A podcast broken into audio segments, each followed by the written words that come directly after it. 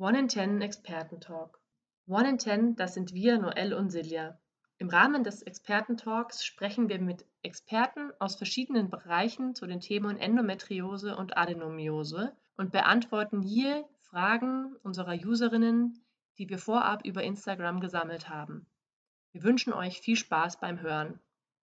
Ja, hallo und herzlich willkommen zu unserem ersten One in Ten Experten-Talk. Wer uns noch nicht kennt, One in Ten ist eine Informationsplattform rund um die Krankheitsbilder Endometriose und Adenomiose. Und mit One in Ten ist es unser Wunsch, Betroffene sowohl schulmedizinisch als auch naturheilkundlich und komplementärmedizinisch an die Hand zu nehmen, um ihnen einen selbstverantwortlichen und selbstbestimmten Weg zu ermöglichen. Und wir ja, hoffen, dadurch Aufklärung leisten zu können und einen Austausch sowohl zwischen Betroffenen untereinander, aber auch zwischen Betroffenen und Experten fördern zu können. Und mit dem ähm, in Ten Experten Talk möchten wir auch Themen behandeln, die vielleicht so nicht den Raum finden, der ihnen eigentlich zustünde, wie zum Beispiel ähm, unser heutiges Thema, die tief infiltrierende Endometriose im Darm. Das ist auch ein Thema, das ja wie zum Beispiel die Menstruation auch immer noch sehr schambehaftet ist, denn Wer unterhält sich schon gerne offen über Blut im Stuhl oder ein Stoma, das heißt einen künstlichen Darmausgang. Und das sind aber alles Themen, die einfach zur tief infiltrierenden Endometriose im Darm dazugehören. Deswegen freuen wir uns sehr, dass wir heute unseren ersten Experten eingeladen haben und mit ihm zu diesem Thema sprechen können. Ich bin die Silja. Ich bin die Noelle. Und wir möchten heute zu unserer Premiere des Expertentalks Dr. Bitto aus München begrüßen. Er ist operativer Gynäkologe und am MIG-Zentrum in München tätig. Hallo, Herr Dr. Bitto. Hallo, hallo. Ähm, mein Name ist äh, Franz Ferdinand Bitto. Ich bin, wie schon angekündigt, äh, eben operativ tätiger Gynäkologe am MIG-Zentrum in München, äh, spezialisiert auf Endometriose und vor allem auf tief infiltrierende Endometriose und auf äh, so komplexe interdisziplinäre Endometriose-Operationen. Freue mich sehr, dass wir die Möglichkeit haben, in diesem Format äh, mal zusammen ein paar Fragen zu beantworten und darzustellen, was eigentlich da für Themen auf einen zukommen, wenn man mit sowas konfrontiert ist. Und äh, wir hatten vorher gesagt, wir würden uns auf das Du einigen. Deshalb würde ich sagen, wir behalten es für die Aufnahme. Ähm, Thema ist Endometriose. Äh, was ist Endometriose? Endometriose ist, dass Zellen außerhalb der Gebärmutter vorkommen, die so ähnlich aussehen unter dem Mikroskop wie Schleimhaut der Gebärmutter oder auch Muskulatur der Gebärmutter.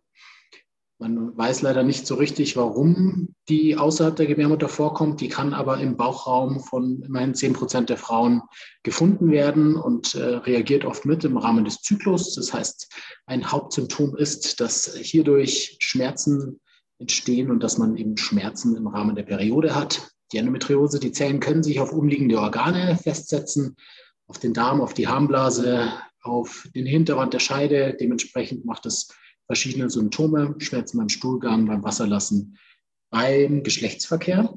Und ähm, genau, heute haben wir ein Spezialthema. Genau. Ja, da sind wir auch schon sehr, sehr, sehr gespannt und haben auch sehr, sehr viele Fragen gesammelt, ähm, die unsere Community uns über Instagram geschickt hat. Wir hatten da ja einen Aufruf gestartet im Vorfeld und da ist gut was zusammengekommen. Genau, vielen Dank ähm, schon mal an der Stelle. Und ähm, wir haben das ein bisschen aufgeteilt, weil ähm, sich da doch eine Tendenz ähm, gezeigt hat, dass man das in zwei Teile aufteilen kann. Und das ist zum einen sind es eher allgemeine Fragen zum Thema tief infiltrierende Endometriose im Darm. Im zweiten Teil gehen wir dann eher auf Fragen, die im Zusammenhang mit Kinderwunsch stehen, ein. Genau. Dann gehen wir doch gleich ans Eingemachte, würde ich sagen, und starten mit der ersten Frage. Welche Symptome denn eine tief infiltrierende Endometriose im Darm machen kann? Grundsätzlich ist es so, dass eben man vielleicht, da habe ich äh, gerade nicht, bin darauf eingegangen, aber dass man sagen muss noch, dass die Endometriose oft oberflächlich sitzt im Bauchraum manchmal aber, wenn sie sich auf andere Organe festsetzt, warum wissen wir nicht genau, aber aggressiv in die Organe einwachsen kann. Ja, also die bleibt nicht an der Oberfläche, sondern wächst wirklich zum Beispiel in die Muskulatur des Darms oder in die Muskulatur der Blase ein.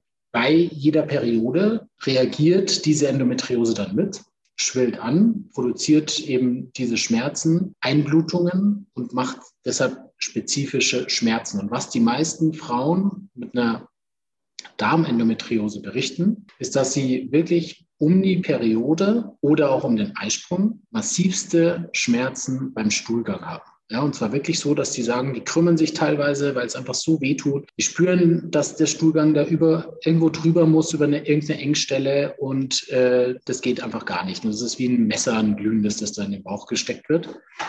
Und wenn das zyklisch passiert und eben immer mit der Periode oder um den Eisprung, dann kann man zumindest mal vermuten, dass da eine Darmendometriose im Spiel sein könnte. Wenn die Endometriose recht tief einwächst und das Darmrohr quasi einengt, dann kann es auch sein, dass man eine Verstopfung bekommt und dass also letztendlich man dann auch Blähungen bekommt und im Extremfall sogar der Darm komplett sich verschließen kann und man einen Darmverschluss bekommt, den man auch notfallmäßig operieren müsste. Das sind die Hauptsymptome.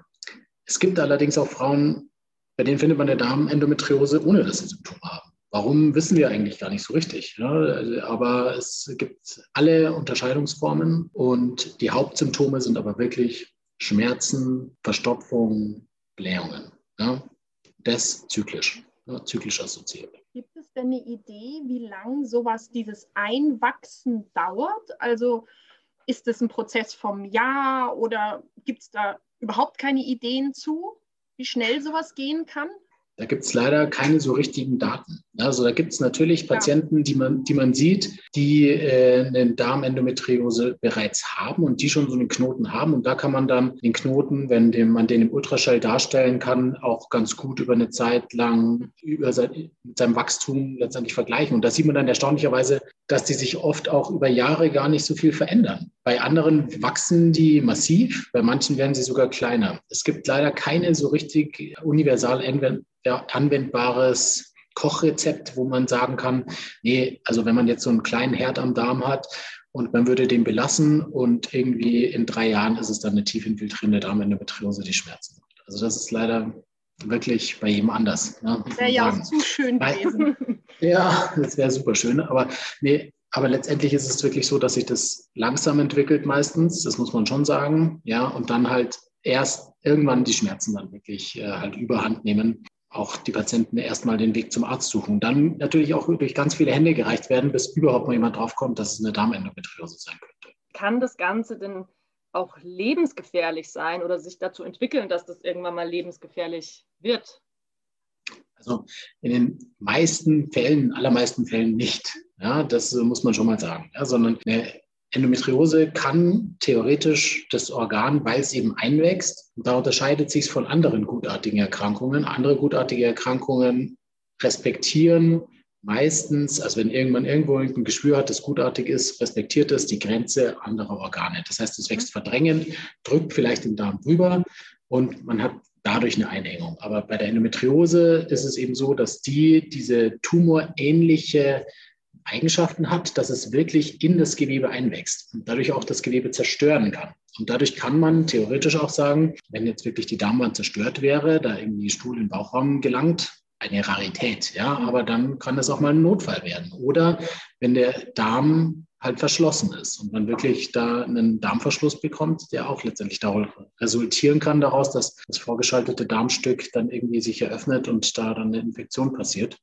ähm, dann kann es auch im Extremfall, aber wirklich im Extremfall lebensgefährlich werden. Aber das ist wirklich eine Rarität. Also sieht man sehr, sehr selten. Die nächste Frage, die wir haben von unseren Followerinnen, ähm, beschäftigt sich ja noch mal kurz mit dem, worüber wir schon gesprochen haben. Welche Symptome zeigen sich, wenn die tief infiltrierende ähm, Endometriose sich zu sehr reingefressen hat und ob man dem Ganzen vorbeugen kann? Da ist es letztendlich wieder kann man fast auf die vorherige Antwort schon ein bisschen verweisen, weil man nicht so richtig sagen kann, es gibt kein zu sehr mhm. reingefressen, ja, sondern es gibt Patienten, wir sehen auch Patienten, die als Zufallsbefund eine Endometriose diagnostiziert bekommen haben. Und die haben eine massive Darmendometriose und man möchte meinen, wenn man es objektiv von außen sieht, das muss doch massive Schmerzen machen.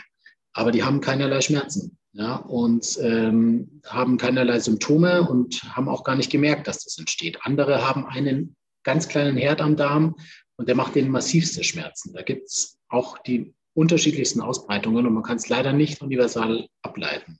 Vorbeugen ist schwierig. Also zwei, müsste man zwei Sachen unterscheiden. Vorbeugen im Sinne von, ich weiß schon, dass ich eine Darmendometriose habe, eine beginnende und würde gern verhindern, dass die weiter fortschreitet. Natürlich kann man dann mit einer hormonellen Therapie, die die Endometriose weitestgehend inaktiviert, wahrscheinlich das Fortschreiten verhindern, wobei man weiß, dass die leider nicht so gut anspricht bei einer tief infiltrierten Endometriose wie bei einer oberflächlichen Endometriose. Und es gibt auch noch andere Theorien, die durchaus besagen, dass auch die schlimmere Endometriose wahrscheinlich ein bisschen gesellschaftliches Phänomen ist, aus zweierlei Gründen. Erstens, weil irgendwie früher Frauen vielleicht früher Kinder bekommen haben, ja, und dadurch, dass sie Schwangerschaften schon um die 20 hatten, die Endometriose mehr zurückgedrängt war und einfach mit unserem gesellschaftlichen Wandel das sich verändert. Und man sieht auch ein bisschen den Trend dazu, ähm, dass man einfach grundsätzlich bewusster mit sich selbst umgeht. Und das resultiert teils auch darin, dass ähm, viele Frauen keine Hormone nehmen wollen und wahrscheinlich die Rate an Frauen, die mit einer Pille verhüten, deutlich geringer ist mittlerweile, als es vor 10 oder 20 Jahren war, wo das einfach wie Bonbons verteilt wurde. Und wenn man Nebenwirkungen hatte, dann naja, musste man halt damit zurechtkommen. Heute weiß man halt mehr, dass das auch Nebenwirkungen macht, dass deshalb mehr Frauen die Pille absetzen. Und das ist eine der Theorien, warum man es vielleicht ein bisschen mehr sieht, die Endometriose. Die andere Theorie ist aber, dass es einfach halt jahrelang übersehen wurde und einfach ganz mhm. oft bagatellisiert wurde und die Frauen halt weggeschickt wurden und äh, ja, ganz viele Frauen, auch ältere Frauen, die eher aus der Generation sind, vielleicht, ähm, die ja, vor 20 Jahren halt das Thema hatten, äh, sagen uns auch im Nachhinein, ja, eigentlich war das bei mir auch damals so schlimm mhm. und äh, ja, es hat nur halt keiner ernst genommen. Genau, ja, das, das glaube ich auch, dass dieses Bagatellisieren ein ganz, ganz großes Thema ist. Ich selber bin ja von der tief infiltrierenden Darmendometriose betroffen gewesen und ich hatte ein Symptom, was ich auch lang nicht so ganz ne wahrnehmen wollte. Das waren die rektalen Blutungen noch so generell mhm. zur Menstruation. Ich hatte die nicht während des Eisprungs, ich hatte die persönlich nur während der Menstruation. Ähm, das war so mein auffälligstes, nach außen auffälligstes Symptom der Endometriose. Wann blutet die denn? Warum haben manche Frauen rektale Blutungen bei einer tief infiltrierenden Darmendometriose und die andere nicht? Hängt es damit zusammen vielleicht, wie stark das eingewachsen ist, das Gewebe? Mhm. Wahrscheinlich, ja. Also letztendlich ist es so, dass man eigentlich fast immer, wenn man die operiert, sieht, dass sie nicht durch die gesamte Wand durchgewachsen ist, ja, bis in die untere Schleimhaut, sondern immer unterhalb der Schleimhaut verbleibt, in der Muskulatur. Die Muskulatur wächst sie aber gerne ein. Und je näher die an die Schleimhaut rangeht und je größer der Knoten ist oder je tiefer er reingeht, desto mehr kommt es wahrscheinlich da dann zu Einblutungen oder auch Scherkräften, die letztendlich diese Darmblutungen dann verursachen. Das ist aber ganz wichtig, natürlich, die, die, wenn man aus dem Darm blutet, während der Periode ist natürlich noch ein anderes, ganz, ganz wichtiges Symptom, das einen auf den Hinweis oder in die Richtung denken lassen kann oder um den Eisprung. Ja, ähm, genau, wo man dann zumindest mal dran denken muss. Ne? Mhm. Dann würden wir uns dem Thema Diagnostik des Ganzen zuwenden. Ähm, kann man die äh, tief infiltrierende Darmendometriose immer im MRT sehen? Leider nicht, muss man ehrlich sagen. Also diagnostisch sind, sind wir da ähm, noch nicht so weit, wie wir oft gern wären. Ja? Wir, äh, wir würden ja am liebsten eigentlich wissen, auch wenn wir jemanden operieren und dem schon vorher sagen können, genau, ah, Sie haben eine Darmendometriose, die ist so und so tief, da werden wir sehr wahrscheinlich, wenn wir die operieren wollen, ja, entweder ein Stück vom Darm entfernen müssen oder nicht, oder wir kommen so zurecht. Ja? Und es gibt aber eigentlich kein Tool, das das richtig gut kann. Ja, das sieht man leider oft erst während einer Operation und äh, kann das vorher gar nicht so richtig abschätzen. Das MRT kann bei großen Befunden in der Tat äh, richtungsweisend sein, wobei eigentlich der Ultraschall, der gynäkologische Ultraschall deutlich besser ist und eigentlich einem auch wesentlich mehr Informationen gibt. Das ist eine dynamische Untersuchung. Das heißt, ich kann nicht nur sehen, da ist irgendwas, sondern ich kann auch schauen, wie verschieben sich die Schichten zueinander. Ist da irgendwas verklebt? Habe ich da irgendwie das Gefühl, da sitzt ein Knoten, der irgendwo hindrückt, wenn ich das bewege? Das heißt eigentlich, der gynäkologische Ultraschall ist meiner Meinung nach oder unserer Meinung nach äh, da unschlagbar für die Diagnostik. Und deshalb machen wir auch oft gar kein zusätzliches MRT, außer in Spezialfällen, wo wir zwar Symptome haben, ja, aber zum Beispiel mit dem Ultraschall gar nichts finden. Ja, also, oder bei der Tastuntersuchung gar nichts finden. Ja, so dass man vielleicht denken müsste, der Knoten sitzt höher oder so, dann kann ein äh, MRT einem zusätzliche Informationen bringen oder viele Patienten kommen auch schon mit einer durchgeführten Darmspiegelung, also eine Koloskopie. Da muss man auch ehrlicherweise sagen, dass da die Trefferrate sehr, sehr, sehr gering ist. Aber das liegt wahrscheinlich äh, daran eben, dass die, dass die Endometriose nicht komplett durch die Wand durchwächst und dass man, wenn man in den Darm reinschaut, dann die Herde einfach nicht sieht. Ja? Dass es vielleicht eine kleine Delle am Darm ist, aber die interpretiert man nicht als tief infiltrierende Endometriose, sondern es kann auch ein Nachbarorgan sein, das da ein bisschen reindrückt oder eine Kurve im Darm. Ja, also die Trefferrate von der Koloskopie und auch vom MRT ist leider nicht so gut. Okay, dann könnte man quasi, weil das war auch eine Frage, die wir zugeschickt bekommen haben, die würden wir an dieser Stelle eben dann vorziehen, dass man es quasi von innen nicht sehen kann. Ja, nicht, nicht, nicht generell, es gibt, gibt Herde, aber die meisten ehrlicherweise nicht. Ja, und wir, die Chirurgen, mit denen wir da zusammenarbeiten, die machen dann auch ihre Koloskopien vorher selber, um eben äh, darauf vorbereitet zu sein, was sie, was sie erwartet. Und die haben ganz lange jede, bei jeder Dame eine Koloskopie gemacht und sind da auch ein bisschen wieder davon abgekommen, gerade da, wenn man eh schon einen Tastbefund hat und so von unten, dann muss man, dann kann man es ehrlicherweise schon so gut anhand der Tastuntersuchung, dem Ultraschall diagnostizieren, dass einem eine Darmspiegelung gar nicht so viel Zusatzinformationen gibt oft. Mhm.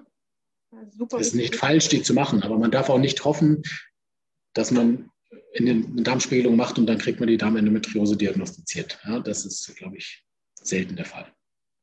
Auch da wäre es wieder zu einfach, ne? Ja.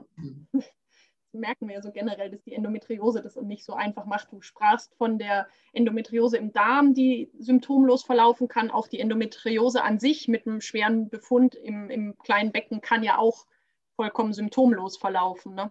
Absolut, ja, genau. Mhm. Also gibt es in allen Ausprägungsformen. Und oft sieht man es halt als Zufallsbefund. Ne? Eine Patientin, die wegen was anderes operiert wird, auch nicht gynäkologisch, Blinddarm oder was weiß ich, und dann sieht man eine ausgedehnte Endometriose. Erst heute hatte ich wieder eine Patientin in der Sprechstunde. Genau die Situation äh, wurde von einem Chirurgen bei einem äh, Leistenbruch operiert ähm, und hat eine Endometriose gefunden, aber hat keinerlei Symptome. Ähm, gehen wir zur nächsten Frage. Ich glaube, das ist, das haben wir ja schon so ein bisschen Thema angeschnitten bei der Prävention oder ob man Vorsorge betreiben kann. Ist es sinnvoll zu beobachten, wenn man einen Herd entdeckt hat, oder soll so schnell wie möglich operiert werden, um dieses weiter reinwachsen, dieses inf weitere Infiltrieren zu verhindern? Auch das ist eine schwere Frage, ehrlicherweise. Ja, also äh, grundsätzlich ist man bei, na, wenn man weiß, da liegt eine Darmendometriose vor, hat man die längste Zeit und eigentlich bis jetzt auch das Credo verfolgt, vor allem die Patienten zu operieren, die Symptome haben. Ja? Also wenn die wirklich starke Schmerzen haben in dem Bereich, dann sollte man sie operieren und zwar deshalb so zögerlich in Anführungszeichen, weil man ja durchaus auch mit Komplikationen rechnen muss, ne, die bei so einer komplexen Operation, wo man im blödsten Fall ein Stück äh, Darm entfernen muss, ähm, einfach auftreten können. Natürlich ist es so, dass aber man mit zunehmenden OPs und Erfahrungen auch die, die Qualität der Operationen deutlich steigt und dass man schon auch deshalb wahrscheinlich postulieren könnte, ob man nicht präventiver vorgehen kann, ja, ob man nicht äh, das verhindern kann und nicht frühzeitig das operiert. Das ist aber was, was man wirklich extrem individuell besprechen muss. Ja, also das ist einfach, äh, auch ich hatte schon Patienten, die wussten, sie haben eine Darmendometriose und die haben gesagt, sie wollen es unbedingt weghaben. Und die dann aber, wo man in beiderlei Richtungen dann gehen kann. Ja? Also die mäßige Beschwerden haben, ja, ähm, irgendwie so, ja, ein bisschen tut es schon weh, aber nicht so richtig. Ja. Und da gibt es kein richtig und kein falsch, sondern da gibt es jeweils immer nur einen individuellen Weg, ja, den man zusammen rausfinden muss. Und wie du schon gesagt hast, wir können eh nicht vorhersagen, äh, wie schnell die Stelle weiter wächst. Ja, ja. Mhm. Manchmal sind langsamer Prozess und manchmal muss man sich vielleicht darauf einlassen, abzuwarten. Ja, muss man, muss man. Aber auch das ist äh, individuell halt total unterschiedlich, weil ich verstehe auch, dass es ein massiver Druck sein kann, wenn man weiß, da ist eine Endometriose und da sitzt eine Endometriose und die sitzt in meinem Darm und ständig höre ich in mich rein, ob da jetzt vielleicht das irgendwie schlimmer wird. Ja. Aber letztendlich hilft da nur aufklären, drüber sprechen, über die Ausmaße der OP auch sprechen, wenn es äh, darauf rausläuft. Und dann muss man sich entscheiden, wie man das individuell handelt. Also die meisten Patienten, die wir aber operieren, das muss man schon ganz klar sagen, operieren wir deshalb, weil sie einfach massive Beschwerden haben. Mhm. Sie sagen, es geht nicht mehr anders und Hormone helfen nichts und alles andere hilft nichts. Und äh, das ist das Gros, Gros der Patienten. Da hatten wir ja auch schon oder hattest du gerade schon angemerkt, dass eben die Symptome nicht nur zur Menstruation auftreten können, sondern mhm. dass auch so Darmblutungen im Rahmen des Eisprungs auftreten können. Und da ist die Frage dazu, wie hängt es zusammen? Wie findet man nochmal raus, vielleicht, ob der Darm betroffen ist und äh, mhm. bringt ein sogenannter Hämokult-Test, also ein Test auf Blut im Stuhl, bringt der etwas?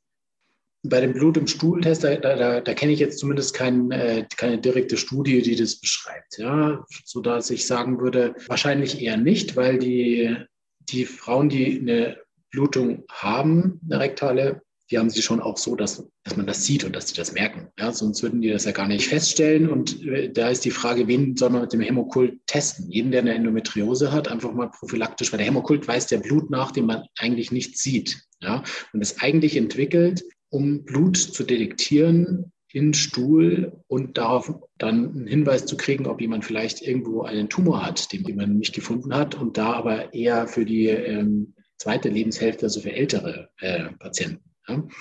Deshalb wüsste ich nicht, wie man das Screening gut anwenden könnte. Ja, dass man jetzt äh, Patienten, die eine Endometriose haben oder einen Verdacht auf eine Endometriose, den Hämokult anbietet und wie man den dann auswertet. Ne? Weil wenn man, dann hat man jemanden, der hat vielleicht die Symptome, der Hämokult ist aber negativ und zeigt kein Blut im Stuhl. Ist das dann ein Grund dafür, dass man nichts macht? Oder mhm. also ich glaube, dass es nicht so zielführend ist. Dann, wie hängt der Eisprung mit den Blutungen im Darm zusammen? Das habe ich insgesamt ehrlicherweise auch nicht verstanden. Also es ist einfach so, dass es Endometriose-Patienten gibt, bei denen der wahrscheinlich hormonelle Peak um den Eisprung dazu führt, dass die dort mehr Beschwerden haben. Und es gibt Patientinnen, die haben mehr Beschwerden um äh, die Periode. Auch da würde ich sagen, 80, 90 Prozent aus dem Bauch raus äh, haben eher die Beschwerden um die Periode. Aber es ist auf jeden Fall auch so, dass man das ernst nehmen muss, wenn jemand sagt, nee, das ist eher in der Mitte von der Periode und das, äh, oder vom Zyklus. Und das äh, kann auch ein Hinweis sein auf eine Endometriose oder eben auch auf, auf eine Darmendometriose. Das heißt, wie es genau zusammenhängt, kann ich nicht erklären, aber es kann zumindest ein Hinweis sein wie findet man heraus, wie man betroffen ist, würde ich jetzt darauf verweisen, auf unsere ähm, Anfangsfragen zum Thema Symptomatik. Das ist ja schon ein ganz guter Hinweis. Oder gibt es ja. noch irgendwas, was wir noch nicht erwähnt haben, was so ein nee, Hinweisfaktor sein kann?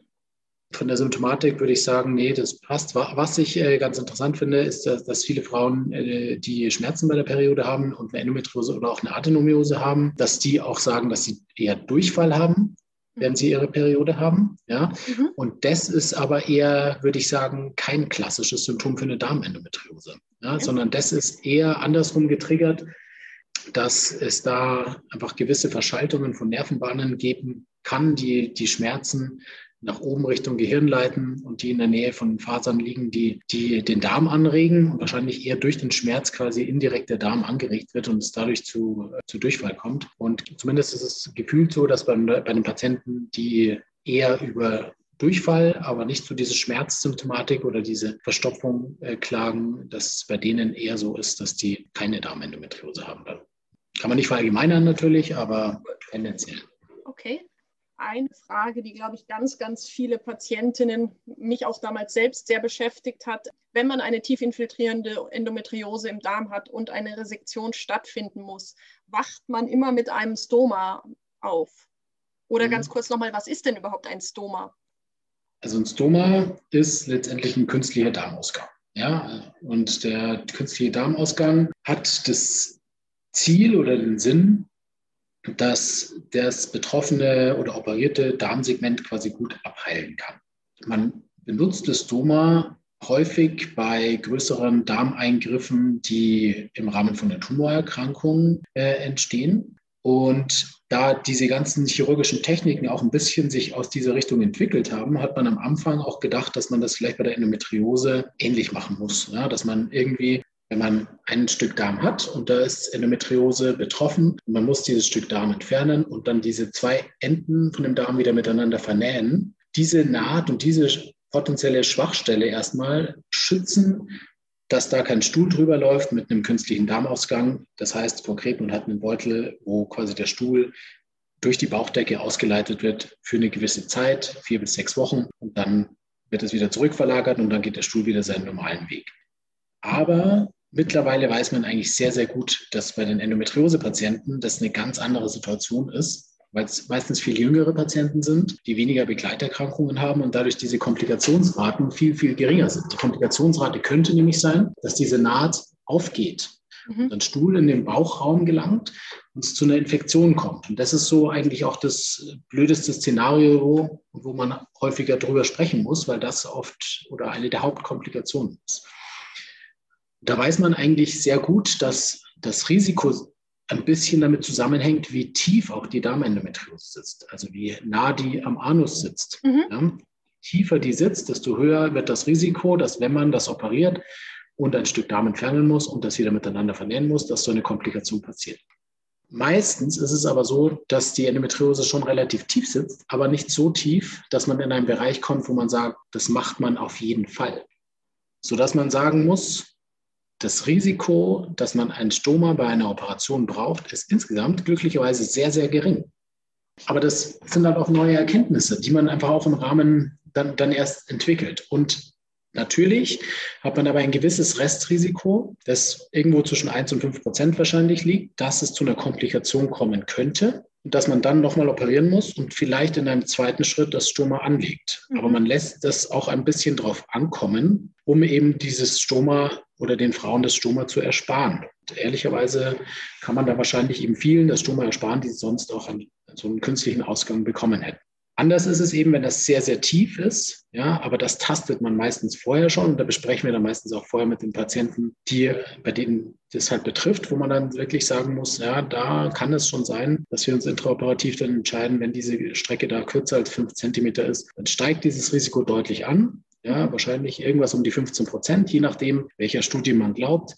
Und dann macht es wieder Sinn, das auch prophylaktisch zu machen. Auch wenn das blöd ist, aber das kann man nach vier bis sechs Wochen nahezu immer wieder zurückverlegen und dann funktioniert alles wieder, sodass man wirklich sagen kann, wenn ein Teil des Darms entfernt werden muss, kann es sein, dass man ein Stoma braucht, aber sehr, sehr, sehr, sehr selten. Und wenn keine Komplikation entsteht und das alles normal verläuft, was der Regelfall ist, dann ist es so, dass die Patientin so ja, fünf, fünf bis sieben Tage in der Klinik ist ja, einfach um auch diese kritische Phase, wo sowas passieren kann, abzudecken, dann nach Hause kann. Und natürlich ist das eine größere Operation. Man muss sich darauf einstellen, dass man in der Regel wahrscheinlich vier bis sechs Wochen erstmal außer Gefecht ist. Und das kann auch länger dauern.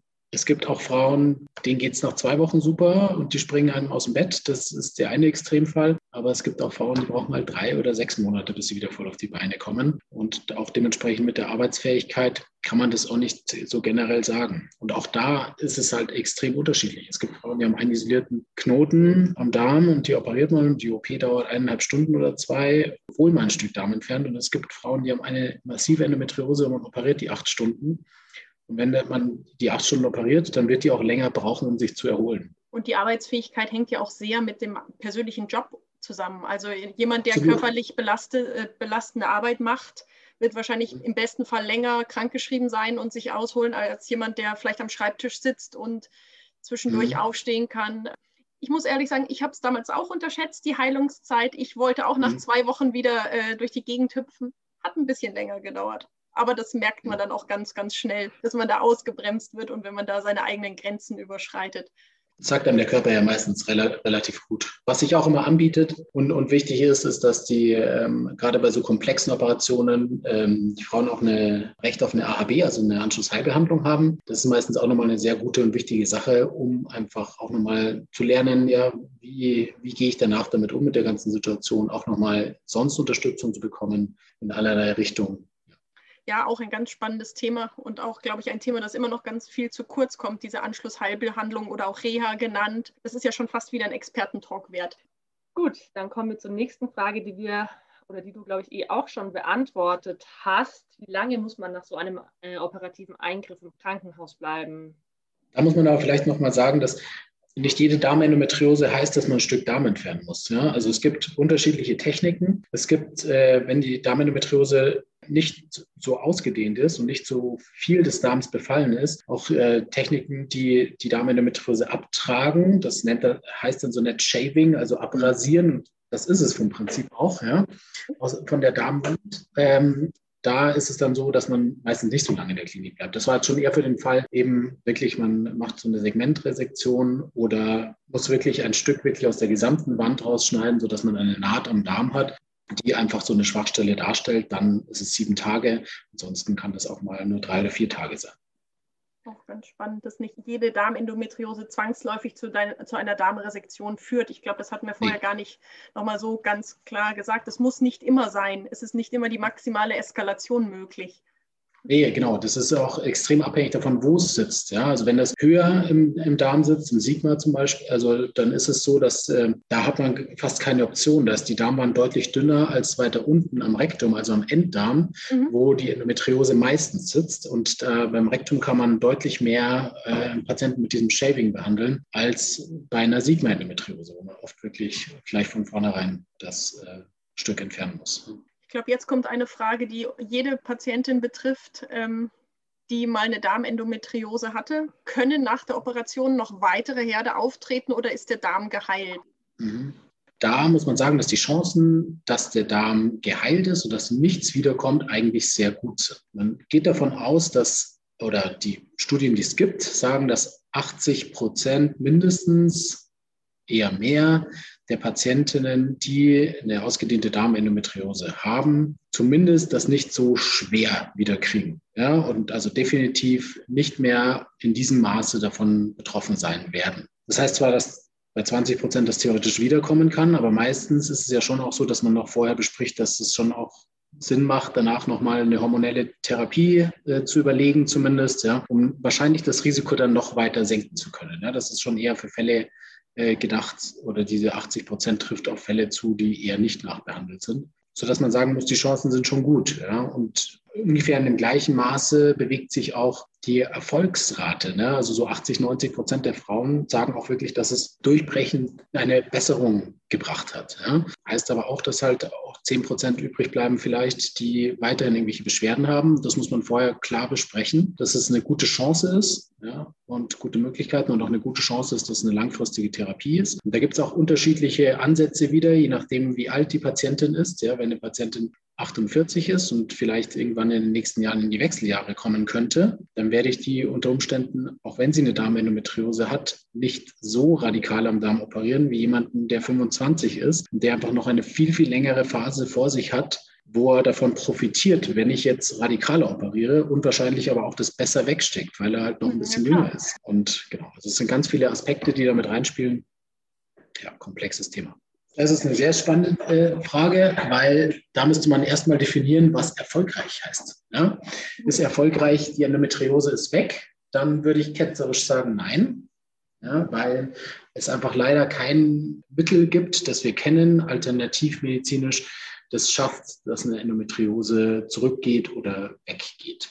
Wir haben leider auch keine medikamentösen Optionen, die die Endometriose weggehen lässt. Ja, das, da sind wir auch nicht besser dran. Auch Hormone inaktivieren oder was auch immer für eine Therapie, äh, die wir anbieten können, inaktivieren die Endometriose nur. Und die Endometriose, die da ist, geht nicht weg. Das Einzige, wie man sie wegbekommen kann, ist, dass man sie wegoperiert. Aber das heißt nicht, dass es nicht erfolgreich sein kann, wenn jemand Schmerzen, Probleme hat, vielleicht eh schon unter Blähungen leidet, weil er noch eine Glutenunverträglichkeit hat und wie auch immer. Und ganzheitlicher das angesehen wird und einfach diese Grundthematik mit behandelt wird und dadurch auch die Symptome der Endometriose besser werden. Also wenn man erfolgreich als die Symptome verbessern sich definiert, dann gibt es sicherlich eine Chance, mit alternativen äh, Heilmethoden da viel zu helfen. Heilen wird man es damit nicht, aber das ist sowieso auch immer schwierig, überhaupt bei einer Endometriose auch von kompletter Heilung zu sprechen. Weil selbst wenn man Endometriose ultraradikal operiert und alle Herde entfernt und auch alle tief infiltrierenden Herde, dann heißt es das nicht, dass man geheilt ist und dass nichts wiederkommt.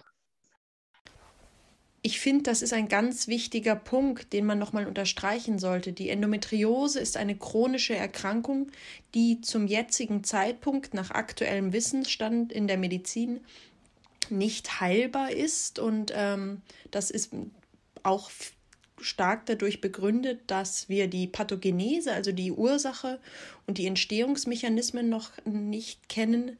Diese Tatsache wird ja auch dadurch unterstrichen, dass viele Betroffene mehr als eine Operation benötigen in, ihrem, in ihrer Krankheitsgeschichte, in ihrem Verlauf. Kommen wir nun zum zweiten Teil unseres One in Ten Experten-Talks. Wie eingangs erwähnt, möchten wir uns hier vermehrt den Themen, die sich rund um den Kinderwunsch handeln, widmen. Und eine Frage, die uns eine Userin geschickt hat, ähm, lautet, sollte man die tief infiltrierende Endometriose im Darm immer so radikal wie möglich entfernen, bevor der Kinderwunsch losgeht? Das ist eine extrem schwierige Frage und da gibt es gespaltene Lager. Es ist mal grundsätzlich so, dass eine Endometriose den Kinderwunsch negativ beeinflusst. Und zwar in mehrerlei Hinsicht. Einmal direkt und irgendwie auch vorstellbar und greifbar. Eine Endometriose kann dadurch, dass sie zerstörend wächst, logischerweise auch die Eileiter vielleicht befallen oder kann irgendwelche Verwachsungen, Verklebungen durch Narbenbildung machen, die verhindern, dass Eizellen über die Eileiter in die Gebärmutter kommen und deshalb kann man nicht schwanger werden auf natürlichem Wege. Aber es gibt auch Mechanismen, die das grundlegende Vorhandensein einer Endometriose negativ für den Kinderwunsch werden lassen. Man weiß, dass Frauen, die eine Endometriose haben und wo die Endometriose erfolgreich operiert wurde, deutlich besser schwanger werden. Ja? Man weiß gar nicht so genau wie bei vielen, warum. Aber man weiß, dass es so ist. Ja? Man hat einfach mal vergleichende Studien gemacht und hat gesehen, dass die Endometriose-Entfernung die Schwangerschaftsraten nahezu verdoppelt. Da ist aber natürlich überhaupt nicht einberechnet, von welchem Grundlevel man kommt. Die Schwangerschaft ist so multifaktoriell. Ja? Da die Frau, der Mann, Spermienqualität, Einzelqualität, Alter, so viele Faktoren, die da letztendlich mit reinspielen, ja? sodass, wenn man jetzt von einem relativ niedrigen Grundchance kommt und sich die Chance verdoppelt, die auch nicht exorbitant hoch ist dadurch. Ja? Wenn aber die Grundchancen schon ganz gut sind, dann kann man natürlich auch viel erreichen damit sodass schon auch viele Reproduktionsmediziner oder die, die sich zumindest mit Endometriose auskennen, da definitiv auch die Meinung gehen. Und äh, wenn man die Stiftung Endometrioseforschung sich anschaut, da sind ja viele Reproduktionsmediziner auch drin, dass da klar ist, die Datenlage ist so, eine Entfernung von der Endometriose verbessert die Schwangerschaftsraten. Auch von der Darmendometriose. Weil auch bei der Darmendometriose, da gibt es nicht so viele Studien, aber auch da ist es so, die, da gibt es Studien, die sagen, dass eine radikale OP die Schwangerschaftsraten verdoppelt und dass es sogar jetzt auch wieder zuletzt äh, diskutiert wurde auf der Endometriose-Session auf dem Deutschen Kongress für Gynäkologie und Geburtshilfe, ob man nicht sogar Patienten, die keine Beschwerden haben, aber eine Darmendometriose und einen Kinderwunsch anbieten sollte, ob man die radikal operiert. Nur, und jetzt wirklich in Anführungszeichen nur wegen dem Kinderwunsch, obwohl die keine Beschwerden haben das ist schwierig. Letztendlich darf man den, die Daten nicht vorenthalten. Ja? Und wenn jemand schon ganz viele Sachen versucht hat und das hilft alles nichts, kann man ihm sagen, dass das möglicherweise die Situation verbessert. Aber man kann natürlich auch nie irgendwas garantieren, ja? sondern grundsätzlich deshalb schwierig. Individuelles Beratungsgespräch, sonst, äh, sonst kommt man da wahrscheinlich nicht zu einem generellen Schluss. Ja? Aber es gibt auf jeden Fall Daten, die sagen, dass wenn man es radikal operiert, die Chance besser wird. Da sind wir ja schon bei der nächsten Frage in dem Zusammenhang, ähm, ob auch eine wenig ähm, symptomatische Herde im Darm, ob die operiert werden sollen im Hinblick auf Kinderwunsch oder nicht. Das haben wir ja jetzt, glaube ich, gerade schon relativ gut aufgegriffen. Hm. Oder gibt es da noch irgendwas? Nee, eigentlich auch genau das. Also das weiß man auch, also jetzt nochmal generell, wenn man sogar noch, noch, noch weniger zurückgeht und von der Tiefenfiltrin weggeht, man weiß auch, dass bei Patientinnen, wo man insgesamt relativ wenig Endometriose findet, dass sie auch die einen Effekt haben. Ja, also es scheint wirklich so ein grundsätzliches äh, Tendenz zu geben, wenn eine Endometriose vorhanden ist, egal welcher Schweregrad, scheint eine OP ähm, und eine Entfernung auch einen positiven Effekt zu haben auf den Kinderwunsch. Hier noch angeführt, wann würde man definitiv operieren, außer beim Darmverschluss, wegen den Beschwerden. Also wenn die Beschwerden so sind, dass man nicht anders zurechtkommt, dann ist es ein Grund zu operieren. Wie viele Leute lassen sich ein künstliches Knie machen wegen Schmerzen? Ja? ja. Das heißt, äh, letztendlich ist es da natürlich nicht direkt vergleichbar, ja, aber zumindest eine ähnliche Sache. Ja. Man hält die Schmerzen eine gewisse Zeit aus. Irgendwann wird es vielleicht so blöd, dass es nicht mehr anders geht. Dann muss man über eine OP nachdenken. Sollte man nach der Geburt sich einer Endometriose-OP unterziehen, um die Herde nochmal zu entfernen? Da würde ich wahrscheinlich eher dazu tendieren zu sagen, nicht generell. Ne? Weil, also wenn man die, wenn die Frau schwanger geworden ist und es um den Kinderwunsch ging, dann ist ja schon mal eigentlich alles gut gegangen. Ja? Dann muss man auch wieder danach sagen, es hängt von ihren Beschwerden ab. Ja? Also wenn eine Schwangerschaft ist genauso wie eine hormonelle Therapie eine Situationen, wo die Endometrioseherde in, inaktiviert werden. Und es gibt Frauen, die sagen nach einer Schwangerschaft, es geht viel, viel besser und sie haben gar keine Beschwerden mehr. Die muss man auch nicht operieren. Oder es gibt Frauen, bei denen sich sogar verschlimmert, warum auch immer. Sodass man da auch wieder nicht generell was sagen kann. Leider ist das irgendwie das, was ich die ganze Zeit sage. Man kann nichts generell sagen, aber tendenziell wieder abhängig von den Beschwerden. Also wenn jemand eine Endometriose vorher diagnostiziert bekommen hat, dann eine Schwangerschaft hatte und danach keine Beschwerden hat, dann muss man den auch nicht operieren. Und jetzt haben wir noch eine Frage. Ist denn bei, den, bei einer bestehenden Endometriose immer ein Kaiserschnitt notwendig? Und nee. wenn ja, gibt es im Münchner oder im bayerischen Raum eine Empfehlung für so eine Klinik? Hm. Also grundsätzlich ist es überhaupt nicht notwendig oder ist die Endometriose kein Grund für einen Kaiserschnitt. Man kann da genauso normal entbinden. Es gibt vielleicht einige Sachen, die man beachten sollte. Ja, wenn man jetzt eine ausgedehnte Endometriose-Operation hatte und die Endometriose kann auch die Scheide oder die Hinterwand von der Scheide öfter befallen und man da vielleicht sogar diesen Teil an der Scheide entfernen musste, damit man die Endometriose-Knoten da rausbekommt, dann kann da eine Narbe zurückbleiben. Und diese Narbe ist natürlich eine potenzielle Schwachstelle und könnte auch in dem Rahmen von der Geburt aufreißen und dann irgendwelche Komplikationen bringen. Deshalb würde ich jetzt in der Situation, man hat so eine komplexe Endometriose-Operation gehabt, vielleicht nicht empfehlen, dass man unbedingt eine Hausgeburt macht oder ähm, halt nicht in der Klinik ist, wo man reagieren könnte, wenn was wäre. Aber es ist kein grundsätzlicher Grund für den Kaiserschnitt. Schon gar nicht auch die Idee, ich habe eine Endometriose, deshalb lasse ich mir einen Kaiserschnitt machen und beim Kaiserschnitt die Endometriose wegoperieren. Das auf keinen Fall. Das kann sowieso auch keiner. Die Gebärmutter ist so groß, beim Kaiserschnitt. Man kommt gar nicht vorbei, man kommt gar nicht in den Raum, wo die Endometriose sitzt. Man kann es überhaupt nicht beurteilen. Das ist ein totaler Quatsch. Da braucht man nicht noch ähm, eine Sanierung dahinterher. Das hm. in, für den Fall, dass es eine sehr komplexe Geschichte ist, im Münchner Raum, ich glaube, die Patientin hm. kommt aus der Nähe von Augsburg, eine Klinik, die da, die, wo man sich bestenfalls für so eine Geschichte vorstellen könnte, wenn man Sorge hat, dass das eine, Kompl äh, eine Komplikation bei der Geburt gibt, die Endometriose-Vorgeschichte? Also München Raum oder grundsätzlich oder Augsburg auch, da würde ich halt vielleicht sagen, eben genau das, dass man halt in, in ein Haus geht, wo, wo man darauf gefasst ist, wo ähm, letztendlich man schnell handeln kann in alle Richtungen, dadurch, dass auch ein Kinderarzt äh, vor Ort ist. Ja. Und eine Kinderklinik würde ich vielleicht ein bisschen bevorzugen. Aber das muss nicht im Münchner Raum sein und da gibt es jetzt auch niemanden, der darauf spezialisiert ist, eine Schwangere zu entbinden nach Endometriose. Das ist so, so speziell, das wird es nicht geben. Aber es gibt einfach halt Kliniken, die machen eine super gute, solide Geburtshilfe und machen das für Nicht-Risikoschwangere. Und es gibt halt Kliniken, die sind ein bisschen mehr spezialisiert auf Risikoschwangere. Da will ich jetzt eine Endometriose-Patientin nicht grundsätzlich drunter zählen, aber würde halt vor allem wenn so eine OP vorausgegangen wäre, schon eher empfehlen, dahin zu gehen. Aber jetzt nicht jeder Patientin, die eine Endometriose hat, sondern eben eine Patientin, die eine Endometriose-OP hatte, wo vielleicht absehbar ist, dass da irgendwelche Probleme entstehen könnten, die sollte eher in ein Perinatalzentrum gehen. Ne? Das gibt es in Augsburg genauso. Ne? Okay. noch eine Frage, wie lange sollte, wenn eine größere OP stattgefunden hat, auch mit zum Beispiel mit einer tief infiltrierenden Darmendometriose, wie lange sollte sich die Patientin Zeit lassen, bis sie den Kinderwunsch aktiv angeht? Also wie viel Heilzeit sollte man dem Bauch erstmal geben? Das finde ich, glaube ich, mhm. ganz spannend, damit da erstmal Ruhe reinkommt. Das ist eine super spannende Frage, weil natürlich man eigentlich annimmt, theoretisch, dass die, der größte Effekt für die Endometriose-Operation relativ kurz nach der Endometriose-Operation ist.